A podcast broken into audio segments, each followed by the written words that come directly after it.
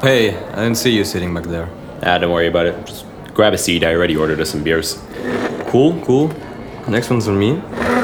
So, what's up? I've been having the weirdest day ever. And not in a good way, like that time I bumped into Eddie Murphy and John Travolta on the same day. You remember that? Yeah, everyone's heard that story before. No, but listen, this is crazy. You know I got pretty drunk at Sam's party last night. Yeah, you were super fucked. Yeah, well, I don't remember too much. That doesn't surprise me. Anyway, I woke up crazy hungover this morning. Again, not surprising. Yeah, well, I was also starving. So I figured I'd get a frozen pizza from the supermarket to help process, you know? Naturally. So I get down there, and there's this guy stalking the aisle, and he sees me and he flips out. He starts yelling at me that I need to leave the store, telling me he's gonna call the cops or Wait, something. call the cops? I mean, let's just say I may or may not have used the five finger discount to get the rum for the party yesterday. So I guess the guy was understandably pissed, but still, a lifelong ban? Like, seriously? okay, so then what? So then I thought I'd bike to the store on 5th and get my pizza there. But the tires on my bike need some air, you know? So as I'm walking, I walk past this really hipster looking cafe around the corner, thinking they're gonna have a bicycle pump for sure.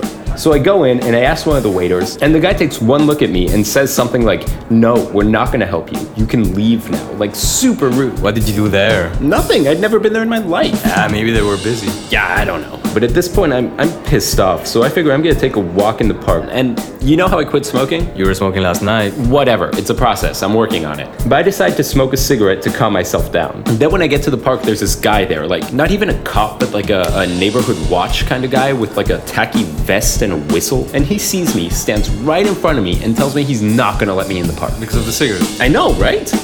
But he's talking about protecting the safety of the children and how I'm a bad influence or something. And I don't know. Long story short, I'm not getting into that park and I am furious. So now I'm just walking back home feeling like shit. And I'm getting bad vibes from everyone around me. I feel like everyone's avoiding me and everyone's staring at me and everyone's judging me like I'm a freak or something. And at the same time, I still have this blazing hangover. So I turn the corner, and at the end of the block, there's a cop there, like an actual cop, and he sees me and he starts walking towards me very quickly and very aggressively. He's yelling at me to freeze and put my hands up like he's gonna arrest me or something. So, you know, I ran. Shit, man.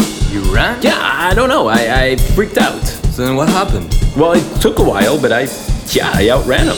And, and I hid in this bar, and I remember you live nearby, and I thought, I don't know, maybe you can help me figure out what the fuck's going on. Nah, man, I have no idea. This is insane. Here are your beers. Yeah, great. Thanks. And uh, do you serve food here by any chance? Yeah, the snack menu is.